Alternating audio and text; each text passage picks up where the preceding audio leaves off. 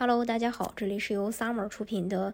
加拿大移民，我是 Summer，欢迎大家在听节目的同时发弹幕、写评论。想了解更多的移民资讯，可以加微信二四二二七五四四三八，或者是关注公众号“老移民 Summer”，关注国内外最专业的移民交流平台，一起交流移民路上遇到的各种疑难问题，让移民无后顾之忧。加拿大作为传统的移民大国。在最近这一波移民浪潮当中呢，可以说是备受关注。多年来，加拿大凭着优质的生活环境、充沛的教育资源，让无数移民申请人趋之若鹜。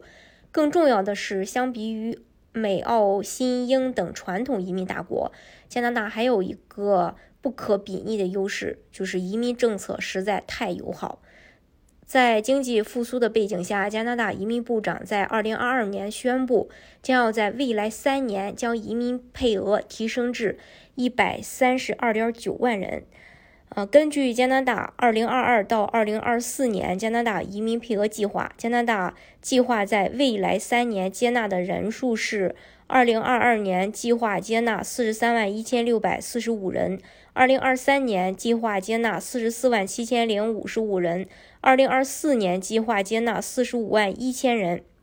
二零二一年，加拿大全年共计接纳了四十点五万名新移民，创下了现代历史中的最高纪录。而今后三年，加拿大又要连续三年打破纪录，继续欢迎更多新移民来补充后疫情时代的经济复苏的劳动力短缺问题。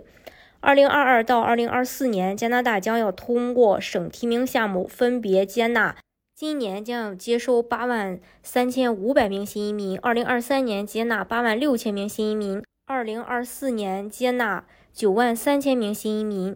移民配额暴增意味着在接下来的三年内，加拿大各类移民门槛都在一定程度上出现降低趋势。全球旅行禁令陆续放宽，越来越多的申请人正在将目光转向政策更加友好的加拿大。为什么要选择移民加拿大呢？在疫情期间，加拿大政府为新移民们做了许多暖心的事儿，真切的让大家感受到了政府对新移民的态度。加拿大欢迎新移民的第一个表现就是整个疫情期间一直都在有条不紊地进行新移民邀请工作，包括2020年到2021年期间的快速通道二零二二年的省提名项目都一直保持着至少两周一次的邀请频率。二零二一年，加拿大政府对境内留学生、外籍工人发出的九万张枫叶卡大赦、快速通道候选人清空购物车等惊天之举，更是看呆了一众小伙伴。在全球封锁、世界移民流动陷入低谷的三年来，加拿大政府一直在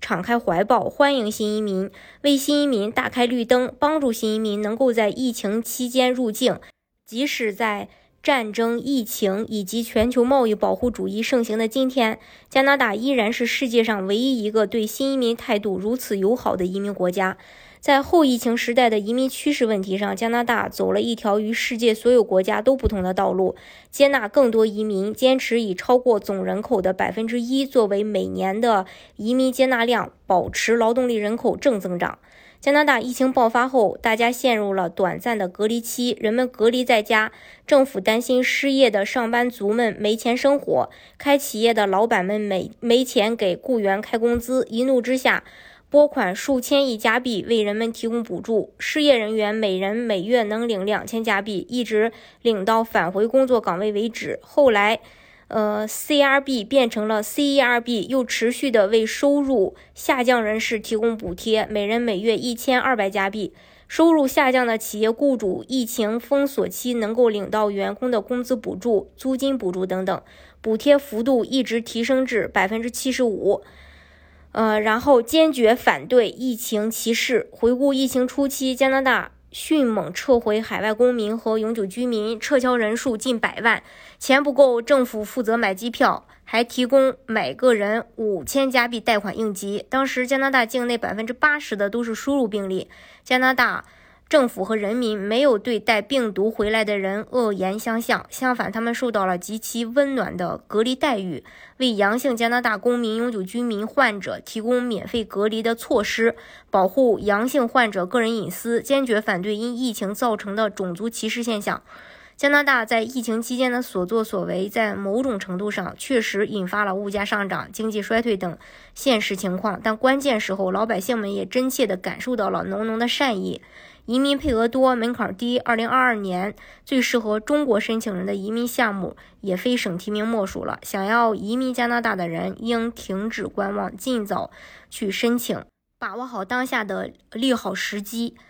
今天的节目呢，就给大家分享到这里。如果大家想具体的了解加拿大的移民政策的话，可以加微信二四二二七五四四三八，或者是关注公众号“老移民 summer”，关注国内外最专业的移民交流平台，一起交流移民路上遇到的各种疑难问题，让移民无后顾之忧。